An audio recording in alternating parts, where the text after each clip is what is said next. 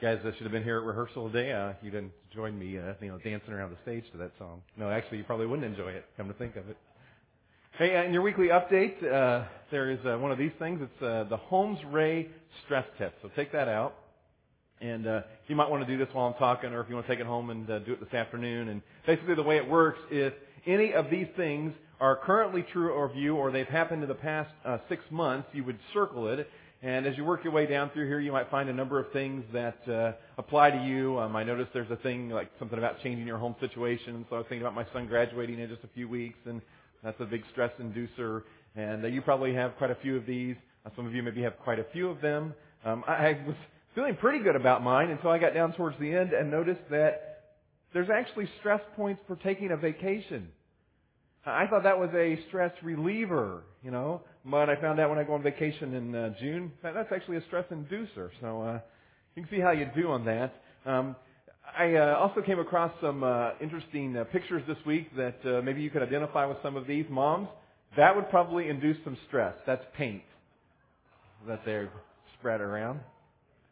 Or uh, how about this next one? If you came home and found that, yeah, I know what that would mean for me. I wouldn't be stressed, but uh, the dog would be. Yeah, uh, this one, uh, I apologize, maybe this is it. so this is what kind of stress a chicken has if they think they're in line for KFC. And then ladies, in honor of you, here is your greatest stress reliever, right? A little chocolate, and the stress is gone, right? I guess for some guys, uh, too. Well, if you were to add up all the numbers on that sheet, where would your stress level be? Um, we all have stress, don't we? And I think there are probably a dozen things that we could list that make it difficult for us to keep calm in our lives. We all want and need peace. Now, not world peace, although that might be nice, and not just peace with your neighbors, but peace in your hearts, an inner rest for your spirits. Jesus told us that He is the source of that kind of peace. He said it this way one day. It's recorded in John chapter 14 verse 27. He said, I give you peace. The kind of peace that only I can give. It isn't like the peace that the world can give, so don't be worried or afraid. That's the kind of peace that we're looking for, isn't it? I had a conversation this week with uh, a person here at Crosspoint whose the, the course of their life journey over the past few months has been rather challenging. In fact, very difficult at times. But it stood out to me that this person, as they shared this conversation and were telling me some current things that are going on in their life, kept coming back to, but I have this sense of peace. And they clearly understood that that peace in their life came from Jesus. Came from their relationship with Jesus. And they just kept saying, even amidst a lot of struggles, I have peace. Paul, who is the writer of this section of Scripture that we've been studying for the last few weeks, certainly knew something about stress in his life. If you read his story in the Bible, you see that there was a time he was shipwrecked and nearly lost his life. You come to a time where um, he, multiple times, he is beaten and thrown into prison. There are a lot of times that he is ridiculed because of his strong and definite belief in God. And in the midst of all of this, though, he has some words for us about peace and its importance in our lives. In fact, he says this in Colossians chapter 3 verse 15. Let the peace of Christ rule in your hearts, since as members of one body you were called to peace. You see, peace is God's plan. It was His intention for our lives. Now, God never promised that He would take away all of the struggles. In fact, uh, we're told that there will be struggles and there will be tragedies and there will be difficulties and there will be surprises. But God wants to give us, if we will let Him, God wants to give us peace in the midst of those struggles.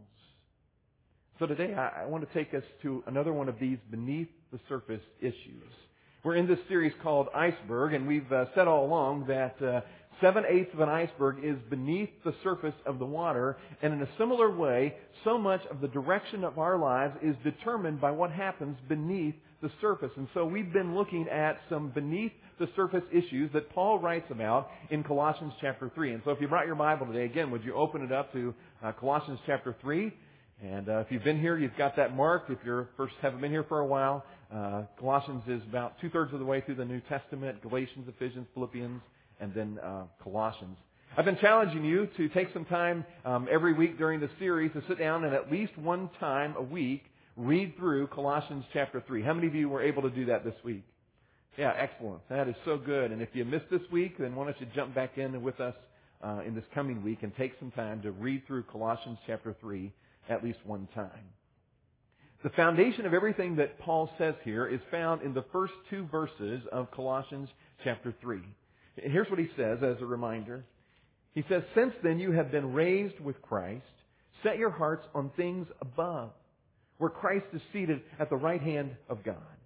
Set your minds on things above, not on earthly things. Paul says, because we have this new life as Christ followers in Jesus, we need to change our perspective, change our focus, and set our minds and our hearts on the things that are above. But it starts beneath the surface in our lives. And today I want to look at another beneath the surface issue. Paul says, beginning in verse 15, that the peace of Christ should rule our hearts. The word rule is an athletic term. It was used to describe someone who presides over the games. And in the Greek times there and the Greek games, there was a judge who would determine if a contestant was qualified or not. They determined, in a sense, what was right and wrong in the contest. We might think of them today as an official or an umpire. And Paul says, let the peace of Christ be the umpire, be the judge in your heart. Let it control what happens in your heart. Let it determine what gets in and what doesn't. Let me try to explain it this way. People sometimes choose a lot of different things as the umpire in their heart in their life. For instance, some people choose to make money the umpire in their life. They decide they're going to let money control their hearts and their life becomes all about getting money and more of it no matter the consequences. That's what controls them. For some people, they decide that pleasure will be the umpire, the judge in their life, and pleasure is what controls them. Entertainment pleasure, sexual pleasure, football pleasure, food pleasure.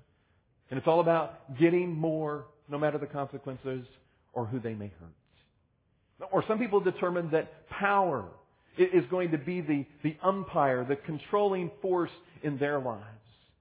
That's what controls their hearts. But Paul says it is the peace of Christ that is to rule or to be the umpire in our hearts. And so, if that's true, if the, the bills start to pile up, it is not the bills that control our attitude, it is the peace of Christ that rules in us. Or if our health goes bad, it is not our body that controls our attitude. It is the peace of Christ that rules in us. Paul says it's a choice, though. We have to make the choice to let the peace of Christ rule in our hearts to be what is in the controlling seat of our hearts. And so Paul gives us some steps in Colossians chapter 3 in verses 15 through 17, some steps that we could take in our lives to make sure that peace rules. Peace is the umpire. Peace is the controlling force of our hearts every day. Listen to what he says. Follow along here. Colossians chapter 3, again, verse 15. Let the peace of Christ rule in your hearts, since as members of one body you were called to peace. And be thankful. Let the message of Christ dwell among you richly as you teach and admonish one another with all wisdom through psalms, hymns, and songs from the Spirit, singing to God with gratitude in your hearts. And whatever you do, whether in word or deed, do it all in the name of the Lord Jesus, giving thanks to God the Father through Him.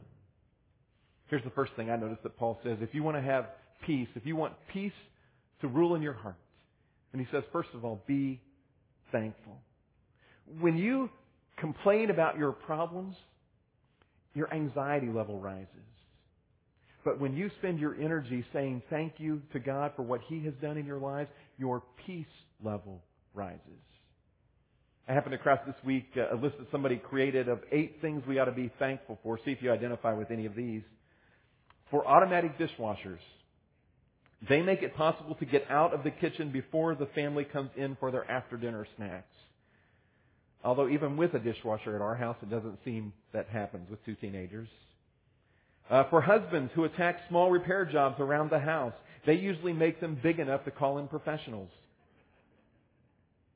For children who put away their things and clean up after themselves, they're such a joy you hate to see them go home to their own parents. For teenagers, they give parents an opportunity to learn a second language. For smoke alarms, they let you know when the turkey's done. Not at my house. Paul says, be thankful. When I was growing up in the church, there was a hymn we used to sing. It went something uh, like this. When upon life's billows you are tempest tossed, when you are discouraged thinking all is lost, count your many blessings, name them one by one, and it will surprise you what the Lord has done. Anybody remember singing that song growing up? Yeah, a lot of you. You know what? We're not very good at that, if we're honest. We're really good at complaining, but we're not very good at saying thank you for our blessings. We're good at complaining. I don't know why we complain so much. Maybe we do it because we think we'll get some attention or some sympathy. I think we think our complaining is harmless. But you know what? Our complaining drives the peace out of our lives. And this, you may find this interesting, but the Old Testament actually indicates that complaining can make God angry. In fact, in Numbers chapter 11, God gets angry with the people of Israel because of their complaining. Listen to what it says, Numbers 11 verse 1. Now the people complained about their hardships in the hearing of the Lord. When he heard them, his anger was aroused. Now God had blessed the Israelites so abundantly in so many different ways, just as He has blessed us. And yet all they could do was go around and complain about all the things they didn't like. And finally God gets angry. And if you continue reading in Numbers chapter 11, at some point God actually sends down fire because of their complaining. And I think at least in part, God was angry with them because he under, realized that their complaining was driving the peace out of their lives. And the same thing happens in our lives when we spend so much time complaining. I heard a really old story about uh, a grandfather who one day had his grandchildren over to the house, and while they were there playing, he fell asleep in his chair, and so they decided they'd play a little joke on him, and they went and got some bug spray and sprayed it in his mustache. I, would have thought that would have woke, awakened him, but it didn't. He slept right through it. And uh, when he did awaken, he, ah, something stinks in here.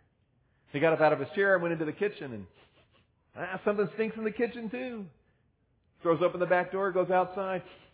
Something stinks in the whole world. The whole world stinks. And actually, the problem, I know that's really not funny. It wasn't really meant to be funny. I'll make a point though. Um, The problem was the, the stink was right under his nose. And sometimes we spend a lot of time saying the whole world stinks. You know, we complain about our schools and we complain about our job and we complain about our house and we complain about everything. It doesn't matter how good we have it, we find something to complain about. And all we're doing as we complain is to raise the anxiety level in our lives. Paul says, why don't you spend some time saying thank you to God? Because that will raise the level of peace in your life. There is plenty for us to be thankful about. There are scores and scores and scores of things that we could say thank you to God for. In fact, here's a little exercise for you. The next time you catch yourself complaining, you know, like 15 minutes after you leave here, stop yourself and force yourself either out loud or on a piece of paper to list five things that you're thankful for that God has done in your life. And as you change your perspective from complaining to saying thank you, see if the level of peace doesn't rise in your life. Secondly, Paul says if you want to have peace, be full of God's Word. Be full of God's Word. He talks about letting the Word of God dwell richly in your life. The word dwell means to, to feel at home. And so Paul is saying in essence, let the Word of God feel at home in your life. Isn't there a difference between a guest and a dweller? If you have a guest at your house, they wouldn't, they wouldn't be able to decide what color to paint the interior of your house. They wouldn't hopefully rearrange your furniture. They probably don't even get to choose what you watch on television. I mean, you might politely ask them, but you're really thinking, I'm going to decide what we watch on television. There is a difference. You see, there, a dweller makes those decisions. A dweller makes the changes. The, the one who lives there is the one who decides what color to paint the walls and how to arrange the furniture. Paul says, let the Word of God be a dweller in your life. Let the Word of God be the one that influences you and causes you to change. But my fear is that often we have treated the Word of God more like it is a guest in our life. We welcome it, but we don't really let it influence us and change us. In fact, I, you know what? If the only Word of God that you really get in your life is what you hear while you're here on Sunday morning, then there's an awfully good chance that you're just treating God's Word as if it's a guest in your life. It won't become a dweller until you take on the responsibility yourself to pick up God's Word and to read it for yourself every day. He says there, Paul says to let it dwell richly in abundance. And when that happens, when it dwells richly in abundance, then the level of peace will begin to rise in your life. There's another thing that Paul says that we ought to do. He says we ought to worship. In fact, I'd say we ought to worship every day. He talks about singing songs with gratitude to God, and that is one form of worship. It's about having our attention on Him. Sociologists uh, did a study of some mountain climbers a number of years ago, and one of the things that they noticed as they were studying these mountain climbers is that on the days when there were no clouds and you could see the peak to which they were climbing, there was a there was energy, there was enthusiasm in the group. But on days when the clouds covered the peak and they couldn't see where they were climbing to, there was a a down attitude, kind of a selfish attitude. There wasn't a lot of energy in the group. And it's true for us. When we keep our eyes, our attention on the majesty and the greatness and the power of God, there is a, there's a bounce in our step, there's an energy in our life, and there is peace in our hearts. But when we focus on the dirt of life around us, we lose that energy. And the anxiety level rises. And we become wrapped up in what's going on instead of being focused on the majesty and the power of God. That's why Paul said at the beginning of Colossians chapter 3, don't shuffle along, eyes to the ground, absorbed with the things right in front of you. Look up and be alert to what's going on around Christ. That's where the action is. See things from His perspective. What a difference it would make in our lives if we focused our attention on the things that are happening around God, on His majesty and power. Maybe you know the story of Job from the Old Testament. He certainly had a high level of stress. He found himself in the midst of horrible circumstances, very difficult suffering. He, he lost his family, he lost his possessions, his body was attacked by illness. It was a horrible, horrible time in his life. And for the first 37 chapters of the book of Job, you find Job asking a lot of questions, just like we probably would. You find him getting a lot of advice from friends, which he probably shouldn't have been getting from them. And so all that goes on, and it's almost as if God just lets him do his own thing for 37 chapters. And then at the beginning of Job 38, it's as if God says, okay, Job, enough. Now I want you to listen to me. I've got some questions for you. And here's what God says to him. He asked Job, Where were you when I laid the earth's foundation? Tell me if you understand. Who marked off its dimensions? Surely you know, Job. Who stretched a measuring line across it? On what were its footings set, or who laid its cornerstone? Then a little later, God says, Have you entered the storehouses of the snow or seen the storehouses of the hail? and a little later? Do you send the lightning bolts on their way? Do they report to you, here we are? You know what God was saying to Job?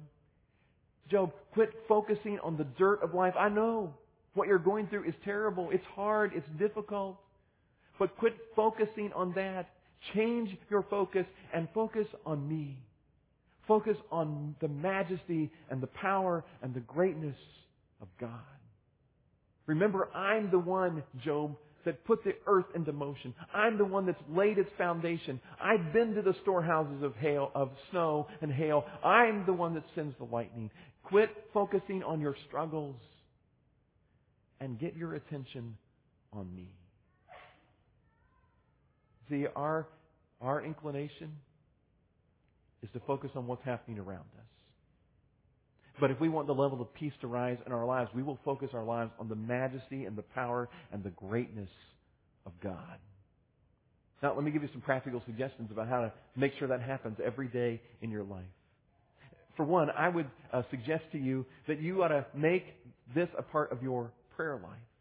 I mentioned this a, a, few weeks ago, that our tendency in our prayer is we come to God and we've just got this big long list of, God, I want you to do all these things for me. Here, do them which God wants us to ask for those things. But you know what He also desires from us and what will help the peace level in our lives rise? If we will take some time to declare and to verbalize the majesty and the greatness of God in our prayer life. If we will take some time to be reminded that He is the one who created everything. He's the one who has the power. A second very practical thing that I would suggest is that you would find some Christian music that you listen to. And you would listen to it throughout the week. You know, I'm a listener occasionally of talk radio, and I'm a fairly regular listener of 770 ESPN. But here's what I've discovered. When that's all I listen to in the car, when that's all that's filling my heart and mind for days at a time, the anxiety level in my life rises. But when I balance that, because those things aren't bad in and of themselves, but when I balance that in my life with some music that exalts the majesty and the power and the greatness of God, it helps the peace level to rise in my life. So I'd encourage you to do that. Another thing is that I would encourage you to talk in your conversations, to verbalize with others about the power and the greatness and the majesty of God. Talk about it in your circles of friends, when it's appropriate in the conversation, and when something happens that you know is a result of the majesty and the power of God, don't just think it to yourself, but verbalize it. Because it's a way of honoring God and keeping your focus on Him. And then I'd encourage you, you need to find some time every week or as often as you can just to be quiet and reflect. And those moments are hard to come by at the, in the pace of life that we live.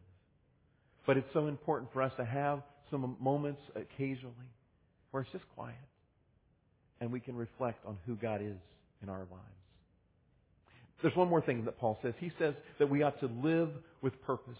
Listen again to what he says in verse 17. And whatever you do, whether in word or deed, do it all in the name of the Lord Jesus, giving thanks to God the Father through Him. Everything you do, Paul says, do it for Jesus. Everything. You know, a, a, few years ago, there was this incredible, I guess we call it a fad now, with the whole, what would Jesus do? The bracelets and the shirts and the hats and people wearing those. And Uh, athletes having those on, and that was really a, a good thing. But I, you know, I realized the the fad is kind of old now, kind of out of style, kind of in the past, which maybe is not a bad thing in some ways. But you know what? The, the question still applies. The question is still good. What would Jesus do? That's what I should do. Whatever it is that he would do, that's what I ought to do.